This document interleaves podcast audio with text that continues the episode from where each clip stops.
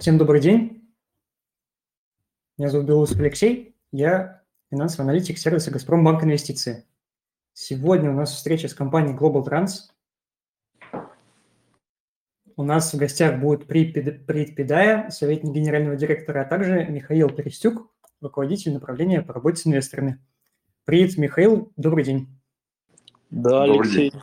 добрый вечер. Да, спасибо за приглашение. Вам спасибо, что пришли, и благодарю всех э, гостей, кто присоединяется. А, предлагаю начать с э, небольшого краткого обзора компании. Многие с вами уже знакомы как эмитентам, при этом есть э, новые инвесторы, кто еще не знаком. Расскажите вкратце про компанию, чем занимается бизнес Global Trans. Да, Алексей, спасибо. Я думаю, что многие знакомы, конечно, с компанией Global Trans, особенно с учетом того, что у нас публичный статус уже достаточно давно, на московской бирже мы тоже торгуемся уже с 2020 года, но а, Global Trans – это один из лидеров э, рынка грузовых железнодорожных перевозок. Мы работаем в России и странах СНГ. На сегодняшний момент наш парк превышает 66 тысяч единиц подвижного состава. А, большую часть нашего парка, практически 70%, это полувагоны для перевозки широкой номенклатуры навалочных грузов, и оставшаяся часть – это а, цистерны для перевозки нефтепродуктов и нефти, нефтеналива. Да. Также мы имеем собственный парк магистральных локомотивов, а, что, в общем-то, нас сильно отличает от э, других операторов на рынке, которые работают э, в сегменте перевозок нефти и нефтепродуктов. А, компания публичная с 2008 года, имеет листинг на лондонской фондовой бирже. Торги, к сожалению, на лондонской фондовой бирже э, приостановлены в настоящий момент, но с 2020 года торгуемся на московской бирже, как я уже сказал. Free float компании составляет порядка 57%. Вот, наверное, Благодарю. такая красная информация, краткая информация. Да. Если говорить про результаты, недавно у вас вышел отчет за 2022 год, результаты рекордные, и второе полугодие было тоже сильным. А расскажите про какие-то основные моменты, да, и основные, может быть, сложности, с чем пришлось столкнуться, возможно, про себестоимость, как она выросла, как поменялась логистика. Да, мы в понедельник опубликовали как раз результаты за 2022 год. И, конечно же, год был непростой и с точки зрения экономической ситуации, и с точки зрения ситуации на рынке. А, объемы погрузки на сети российских железных дорог снизились на, практически на 4% в 2022 году. А, рынок и операторы столкнулись со значительной трансформацией логистики а, в сторону российского Дальнего Востока, да, что, в общем-то, привело к тому, что существенно выросли дистанции перевозок. Вот. И, конечно же, на этом фоне мы увидели, что грузооборот практически не изменился по сети, да, то есть снижение составило 0,1%, что, в общем-то, в целом поддержало а, рынок, поддержало спрос на подвижной состав, а, вот, э, в первую очередь на полугон.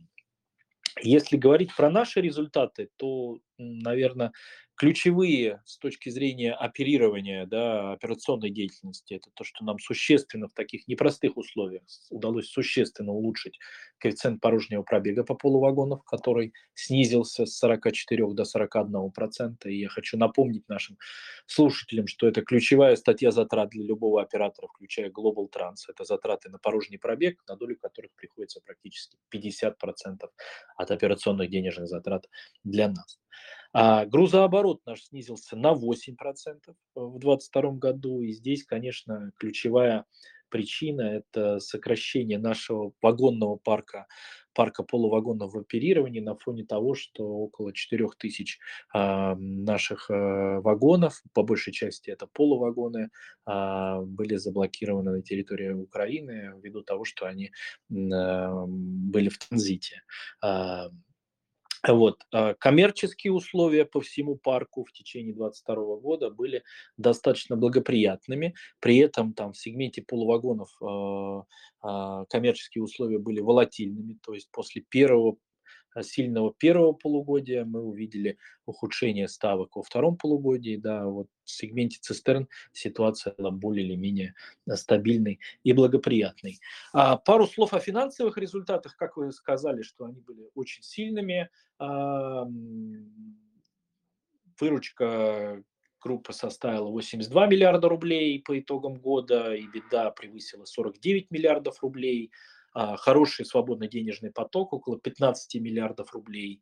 А, мы существенно снизили долговую нагрузку, чистый долг э, снизился на 75% и составил менее 5 миллиардов рублей, и чистый долг скорректированный беда снизился до 0,1 раза. А, мы существенно инвестировали, в 2022 году. Я думаю, что эту тему мы затронем чуть позже, да. Ну и, к сожалению, выплата дивидендов также остаются приостановлены, но я думаю, что эту тему мы также а, обсудим позже на нашем сегодняшнем звонке. Да, спасибо. А, следующий вопрос, он касается больше именно инфраструктуры, скажем так. Дружественные страны России сейчас э, активно дают возможность российским инвесторам приобрести ваши депозитарные расписки в Евроклир у иностранных акционеров, скажем так.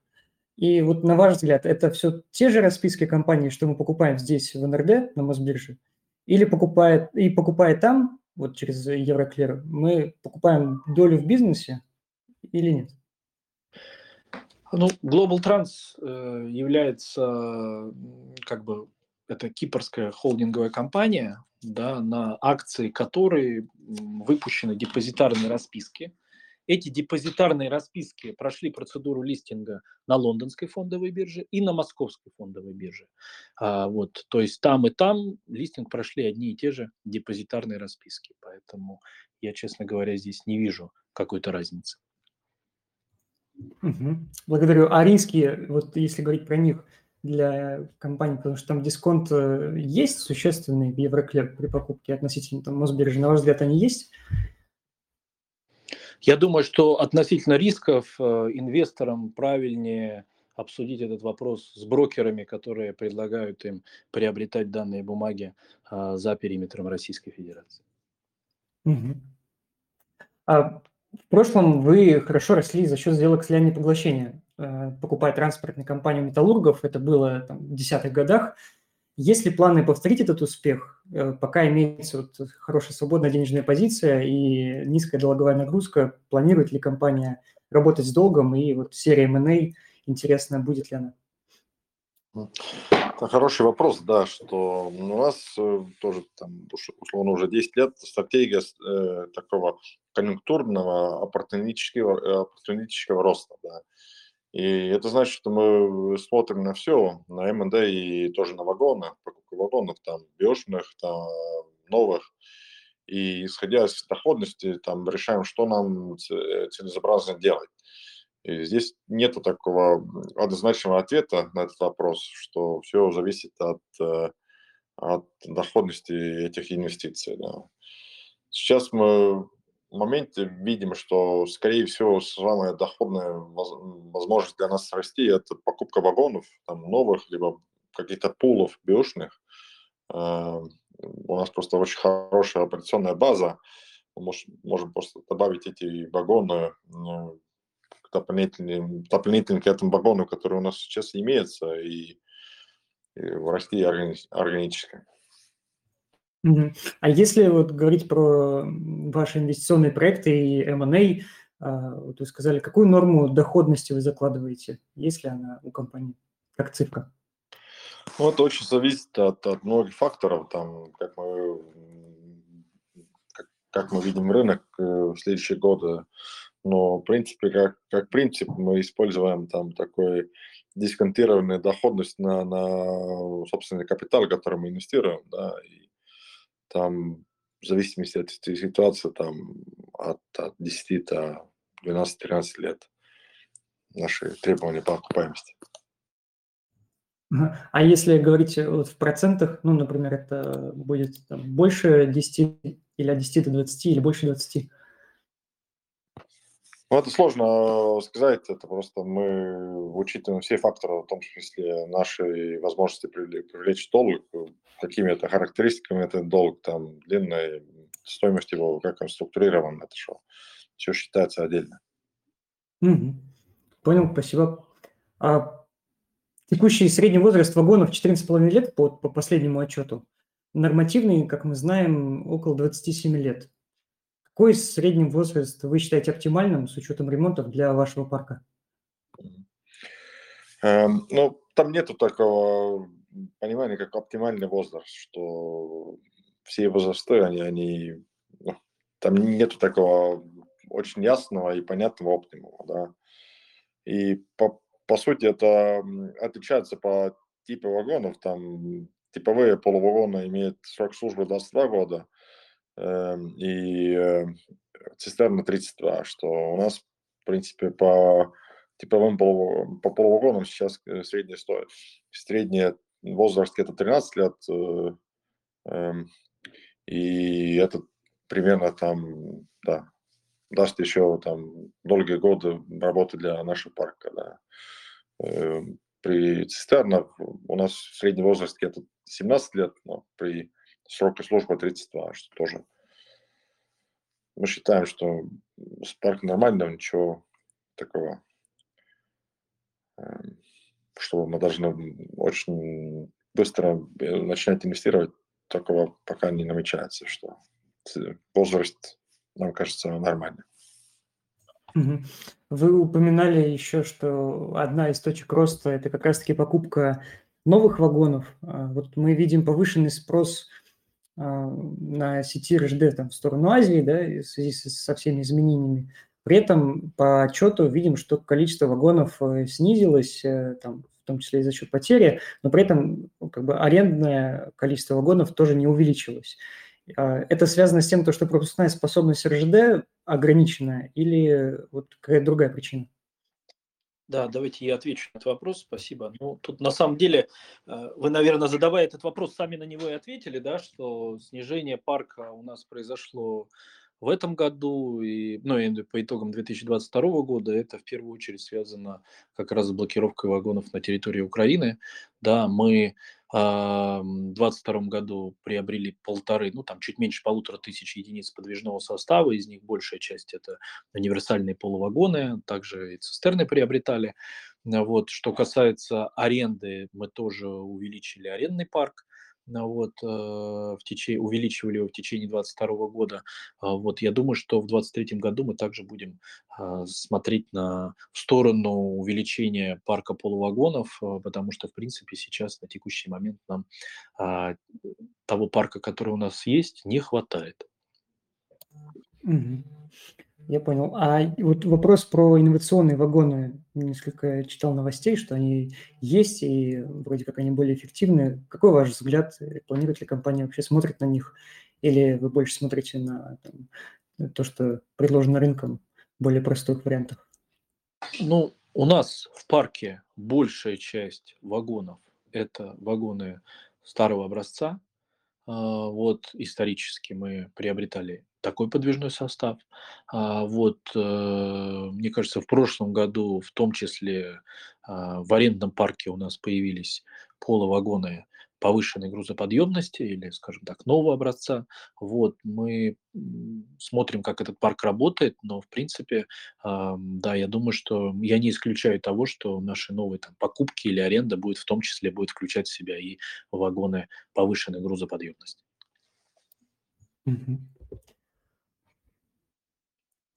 Так, э, Михаил, еще вопрос. Вот если продолжать тему вагонов, э, компенсация за утерянные вагоны, в принципе, возможна, потому что были новости со стороны государства, что такая опция есть. Правда, она, там такая оговорка была, что это для российских компаний. Но вот э, вы все-таки дочки ваши зарегистрированы в России. Хотелось бы понять, если эта компенсация возможна, то какая она в объеме будет? Вы знаете, я думаю, что здесь особо нам нечего прокомментировать. То есть, да, наши данные вагоны у нас, нами были списаны по итогам отчетности 2022 года, да, вы можете это увидеть. А относительно компенсации, ну, посмотрим, как ситуация будет развиваться. Это скорее вопрос государства.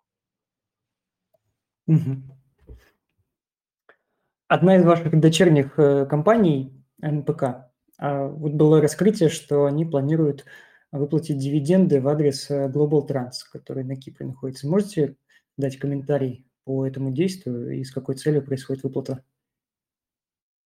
Да, а, здесь э, речь идет о технической выплате дивидендов. Данные средства не покинут территорию периметра Российской Федерации и будут э, потрачены на а, погашение, соответственно, кредитов и займов э, группы. Поэтому это техническая операция, не имеющая отношения к выплате дивидендов потенциальной в будущем. Угу. Ну, самый такой вопрос, которых многих э, интересует, да, это текущий статус редомицеляции и планы по дальнейшим выплатам дивидендов. Будет ли сохранена дивидендная политика после э, возможности платить, скажем так? Спасибо за, за вопрос. Да, вопрос хороший. Мы с тематикой редомицеляции работаем. Эм, вопрос не очень я, э, простой, там, многокранный, да, рассматриваем разные опции, э, понимаем, пытаемся понять, что из них э, самое правильное, что из них проходимо, и из проходимых, что для широкого круга наших акционеров было бы самым, самым лучшим. Что, к сожалению, здесь пока э, никаких четких результатов нет, но работу мы делаем. По дивидендам, да, что аналогичная ситуация, что работаем по чтобы найти возможность выплат, э, ну, пока, пока тема не закончена. Прит, а вот еще продолжая эту тему, э, в начале там, 2022 года мы видели, что компания анонсировала возможность байбека и частично там успела часть акций приобрести. А планируется ли байбек в дальнейшем? Эм, сейчас у нас просто технически нет возможности эм, делать байбек. Э, эм, на, Лондонс, на лондонской бирже нет торгов, и некий OTC нам из- из-за юридики, юридики ну, сложно делать, и нам, как кипрская там, компания, тоже сложно покупать акции на московской бирже, что пока тема из-за ограничений, он, он, он не актуален. Ну, я, наверное, добавлю, что эта программа, она действует, вот, которая у нас была одобрена там на прошлом общем собрании акционеров, она действует до нового собрания акционеров, которое у нас назначено на конец апреля. И, в принципе, в повестке дня нового, новой, нового собрания такого вопроса нет. Да, спасибо. А если возвращаться к операционным таким показателям, и вот есть такое обывательское мнение, что в связи с э, эмбарго на нефтепродукты будет повышенный спрос на цистерны, да, потому что нефтепродукты нужно как-то возить в другие страны. Вот э, есть ли повышенный спрос на цистерны во втором полугодии, был ли он? И что более маржинально сейчас, оперирование цистерн или полувагонов? Ну, вы знаете, если посмотреть в целом на весь год 22 то рынок э, перевозок нефтепродуктов и нефти, он практически, динамика его была стабильной, да, то есть снижение составило 0,6%. А вот, э, если говорить про январь-февраль 2023 а, года, то на сети снижение за этот период составило, если мне не изменяет память, около 4% да, вот совсем скоро будут опубликованы данные за март, да, посмотрим, что, что происходит. Мы в 2022 году э, увеличили грузооборот э, в этом сегменте на 7%. Да, то есть мы спрос там видим, и я бы сказал, что, конечно, тоже для слушателей я, наверное, повторюсь здесь, да, что мы в, закрыли сделку, увеличили а, свою долю в нашем ключевом бизнесе по, по ключевой дочке по перевозке как раз нефти и нефтепродуктов Балтрансервис. То есть сейчас нам принадлежит там 100%, а, в этой компании. Вот. А э, феврале 23 года, уже в начале этого года, мы завершили полную реструктуризацию этого бизнеса. Сейчас а, на базе Балтрансервиса у нас был создан такой один из из, скажем так, центров оперирования как раз именно цистернами, а, который сочетает в себе там, компетенции как по оперированию подвижным составом, так и по аренде а, цистерн, и также собственные локомотивы здесь работают, так что мы, в общем, ожидаем от этого позитивные эффекты с точки зрения коммерческой работы и с точки зрения а, эффективности. Вот. Михаил, Второй вопрос а... у вас был да, да. про маржинальность. Вы знаете, маржинальность по разным видам подвижного состава мы не раскрываем, но в целом, если посмотреть, то можно увидеть, что, а, конечно же, а, выручка от э, сегмента полувагона в 2022 году, она существенно выросла, что, в общем вызвано как раз восстановлением ставок в первом полугодии 2022 года существенным восстановлением с таких депрессивных уровней первого полугодия 2021 года, когда, в общем-то, еще был негативный эффект от ковида и так далее. Да, вот э, как я уже сказал в начале, во втором полугодии 2022 года ставки в полувагонах, они а, снизились, стабилизировались только ближе к концу года. И если говорить о 2023 году, то пока ситуация благоприятная, но мы здесь со своей стороны, конечно же, какой-то волатильности не исключаем дальнейшей в 2023 году, как и по объемам, так и по ставкам. А если продолжать тему э, ставки аренды полувагонов, мы сейчас видим, что а, она как бы поддерживается, да, то есть э, цены растут и держатся на высоком уровне, выше 2000 в сутки. Есть ли у вас понимание и прогноз на 2023 год, э, какова эта ставка будет, ну, там, с учетом спроса текущего? А, ну, как я сказал, да, пока ставки находятся на благоприятных уровнях, но мы не исключаем какой-то волатильности. Да, вот в текущих условиях, наверное, давать какой-то прогноз – это неоправданно. Если возвращаться к эффективности, то, то что вы говорили про э, снижение порожнего пробега и его коэффициента – как вообще компания с этим работает? И есть ли возможность его снижать в дальнейшем? То есть можете раскрыть э, мысль, да, раскрыть, э, как это происходит?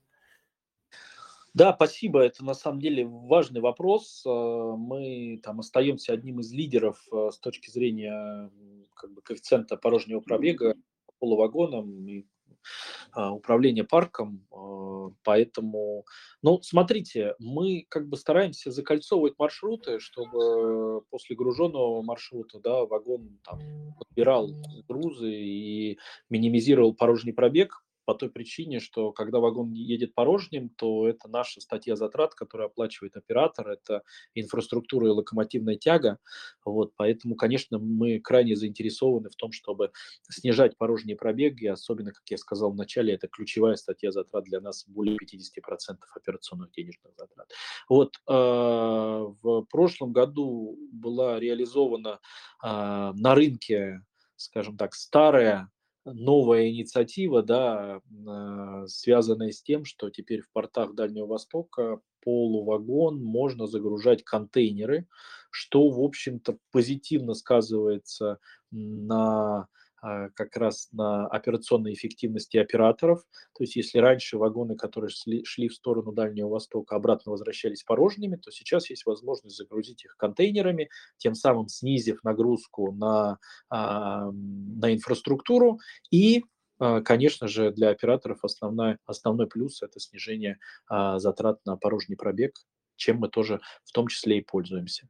Вот относительно перспектив его улучшения, ну, вы знаете, а, сейчас логистика, она все равно находится в какой-то трансформации, поэтому сказать там, а, что мы увидим по итогам 2023 года достаточно сложно, но мы как бы будем стараться а, поддерживать этот э, коэффициент на хорошем, высоком уровне.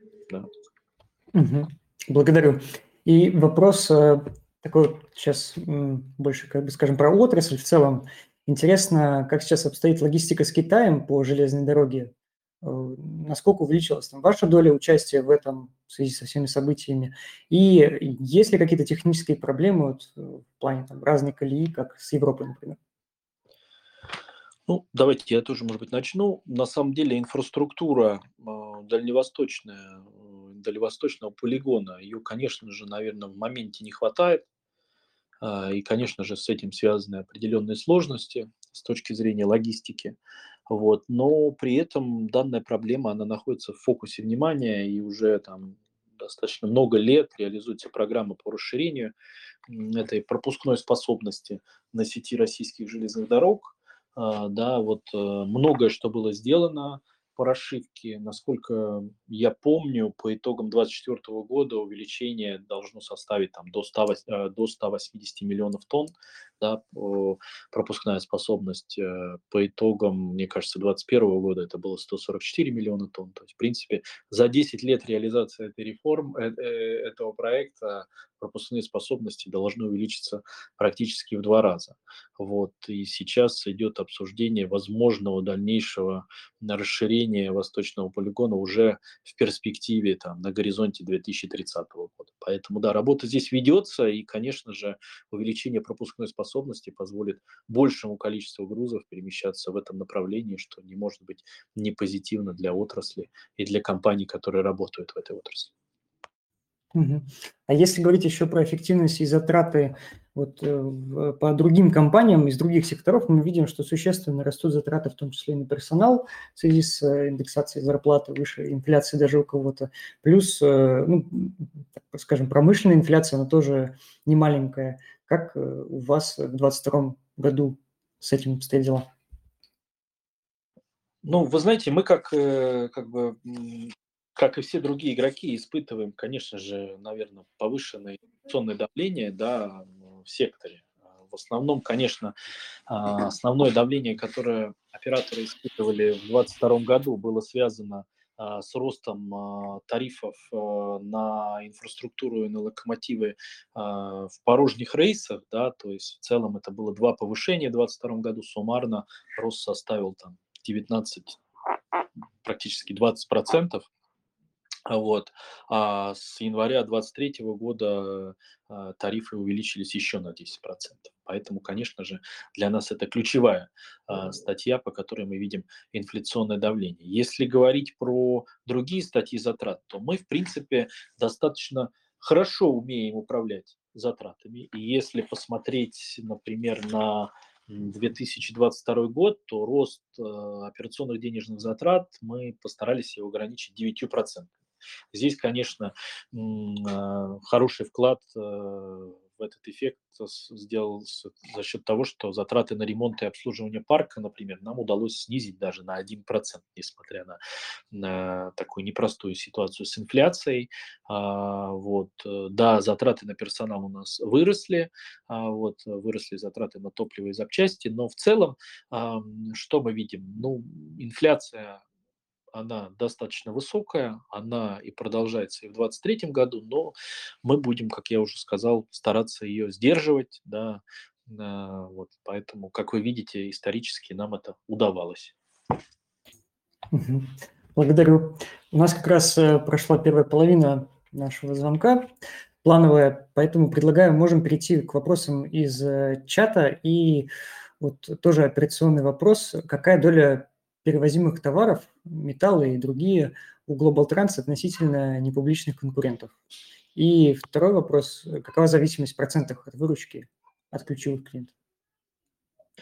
Значит, ну смотрите, начну со второго про вопроса. Да. На сегодняшний момент у нас 6 сервисных контрактов, а, на долю которых а, пришлось практически 60% нашей чистой выручки от оперирования в 2022 году. Вот. У нас достаточно устойчивая клиентская база, с которой мы работаем уже много лет, с фокусом на металлургические грузы и с фокусом на перевозку нефти и нефтепродуктов. Что касается э, рыночной доли, да, то нам очень сложно оценить рыночную долю других операторов, да, а, потому что эти как раз компании не публичные, и мы там не владеем их операционными показателями, да, но если говорить про Global Trans, то а, по объемам перевозок да, на всей сети. Наша доля ну, где-то от 6 до 7 процентов, но при этом достаточно сильные нас исторические, как я уже сказал, и позиции, и фокус был на металлургических грузах, где наша доля где-то около 16 процентов. Ну и в нефтяных грузах, э, нефтеналиве это около 9 процентов. Да, другие рынки, как уголь и строительные материалы, они не столь Э, скажем так, приоритетны для нас, там доли, конечно же, поменьше. Вот. Ну и по парку, вы сами понимаете, Global Trans это, если говорить с точки зрения а, размера парка, мы, конечно, не один из самых крупных игроков здесь. Наш парк, напомню, 66 тысяч единиц, поэтому, да, здесь вот ситуация такая.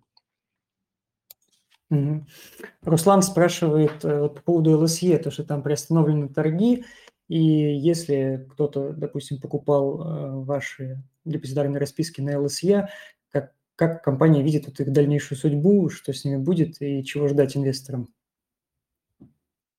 Ну, торги в настоящий момент, они приостановлены.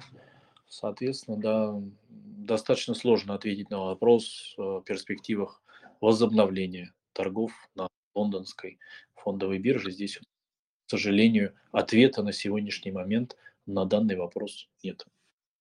И я добавлю просто, что насколько мы знаем, там идет так OTC торговля с нашими бумагами, да, что есть брокера, которые там продают и покупают наши бумаги тоже в Лондоне.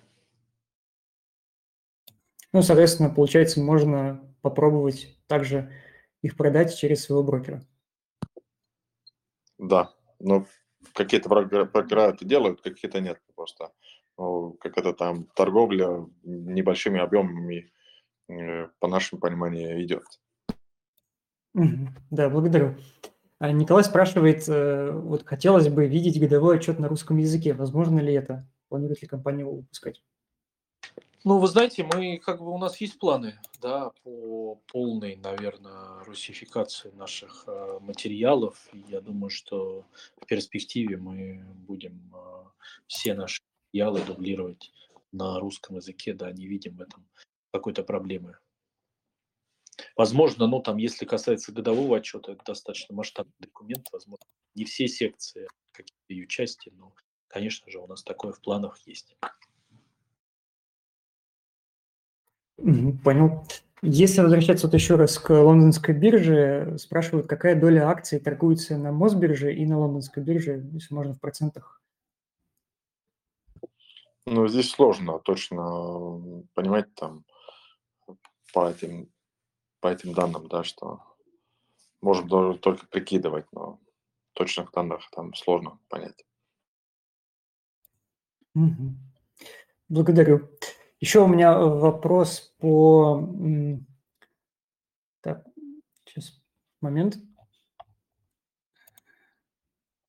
Да, по рентабельности хотел уточнить. Вот компании удавалось последние там, годы сохранять ее выше даже 30%. И э, ну, насколько, если как бы таргет у компании по этому показателю в будущем, и есть ли какое-то стремление к его сохранению? Ну, наверное, таргета какого-то у нас нет, да, но при этом, как вы видите, да, мы достаточно успешно управляем затратами, поэтому да, исторически нам удавалось поддерживать рентабельность там на достаточно устойчивом высоком уровне, да, вне зависимости от ситуации, да, поэтому будем продолжать работать в этом направлении. Угу. Благодарю, Михаил. В целом основные вопросы закончились. Э, коллеги, если еще есть вопросы, их можно еще задать. Время у нас есть, э, поэтому подождем несколько минут новых вопросов. А я пока предлагаю обсудить вот последний отчет. А, вот еще один вопрос появился, да. Можете рассказать про конкурентов чуть подробнее? И как происходит борьба, скажем так, с ними, если она есть, или конкуренция в прямом виде? То есть э, с кем конкурируете и по каким моментам? Ну, вы знаете, на рынке, на самом деле, вот если смотреть по сегментам, да, на рынке полувагонов это в целом около 600 тысяч полувагонов на сегодняшний момент в России. Поэтому этот рынок, он очень конкурентен, а, много игроков, мы, как я сказал, не самые крупнейшие, есть еще игроки, в том числе компании, которые а, а, были ранее частью российских железных дорог, да, одна из них была приватизирована, одна из них так и остается дочерним обществом российских железных дорог, да, плюс достаточно много частных игроков. И чтобы я, наверное, отметил здесь, что, в принципе, в ходе реформы достаточно успешной, которая началась там, в начале 2000-х, как раз именно сегмент грузовых железнодорожных перевозок, он, в общем-то, стал практически весь частным. И это, э, и что еще тоже важно, что ценообразование в этом сегменте определяется рынком а, на базе спроса и предложения. Вот поэтому это, наверное, вот ключевое, что можно сказать. А вот именно про сегмент полувагонов цистернах там э, игроков, наверное, меньше, и парк там поменьше, но тоже, в общем, там мы находимся в числе, наверное, а, ключевых игроков мы остаемся. Вот. Опять-таки не самый крупный, но в числе крупнейших игроков мы, мы присутствуем. Вот. Что касается каких-то конкурентных взаимоотношений, ну, у нас есть своя а, база клиентская, с которыми мы исторически работаем, а, оказываем качественные услуги. А, уже много лет работаем там, мы с большинством наших клиентов, как вы уже поняли, да, на базе сервисных контрактов, да, но при этом у нас есть достаточно большой пласт клиентов, с которыми мы работаем на годовых по годовым контрактам, но эти контракты там каждый год продляются. Вот. И есть пласт клиентов, средних и мелких клиентов, которых мы тоже, с которыми мы тоже работаем, в том числе там в секторе перевозок строительных грузов, например. Угу. Михаил, я помню, недавно была новость от «Газпромнефти» как предложение повысить приоритет перевозки нефтепродуктов в восточном направлении. А, ну, тут и как бы комментарий такой, что из пятой очереди в четвертую. Тут я немножко, может быть, не в курсе, да, как это выглядит. Вот раскройте мысль, есть ли это, как вы на это смотрите, и относится ли это вообще к Global Trans? Ну, вы знаете, это скорее вопрос, который касается там э, приоритетности движения грузов на восточном полигоне, да, который связан в том числе с тем, что сейчас, к сожалению, в моменте там есть определенные сложности с его загрузкой, да, то есть мощностей его на всех не хватает, поэтому, ну, это скорее вопрос там работы РЖД, да, нежели как бы Global Trans. Мы следуем за своими клиентами. Да, mm-hmm. Сергей спрашивает, есть ли сложности с э, запчастями и ремонтом парка вагонов, э, в частности, с подшипниками? Вы знаете, по э, вагонам стандартным, насколько я понимаю, никаких проблем с запчастями нет. Э, если говорить о полувагонах там, и вагонах нового образца, там использовались кассетные подшипники, которые э, локализация была в России, да, но были определенные сложности, связанные с уходом западных компаний э, с российского рынка. А вот сейчас, я так понимаю, что ситуация нормализуется, э, будет это производиться и на территории России, будет импорт э, запчастей из других стран, поэтому ситуация нормализуется, и здесь, наверное, э, как бы, ну, по другим запчастям проблем, в принципе, мы не видели. А что а, касается именно вагонов нового образца, то здесь, как я уже сказал в начале нашего сегодняшнего мероприятия, у нас в основном парк, а, соответственно, стандартных полувагонов, поэтому нас эта ситуация вообще никак не коснулась, именно с кассетными подшипниками. А если говорить про импортозамещение, вы его наблюдаете, о нем активно вот сейчас говорят, э, как-то на вас оно сказалось, может быть, в плане вот ремонтов тех же? Ну, у нас полувагоны стандартные, которые, в принципе, модели и запчасти выпускаются, мне кажется, еще с советского времени. Здесь проблем с ними нет. Да, по кассетным подшипникам, да, наверное, там идет процесс импортозамещения. Вот, наверное, это ключевые вещи, которые сейчас, вот именно если говорить про а, подвижной состав. В целом на этом все. Основные вопросы у нас закончились. Большое спасибо. Благодарю за подробный ответ на каждый из них. Напомню, у нас в гостях была компания Global Trans и Прит Педая, совет генерального директора, и Михаил Перестюк, руководитель направления по работе с инвесторами. Да, Михаил Алексей, Прит, спасибо вам большое. Да, Алексей, большое спасибо. Большое спасибо всем участникам за вопросы, за интерес. Да, если мы продолжаем быть на связи, наши контакты есть на сайте, много информации. Если есть вопросы, не стесняйтесь, пишите, звоните. Мы всегда на связи и рады, рады помочь. Так что да, спасибо большое. Будем ждать вас спасибо. в гости. Обязательно. До свидания.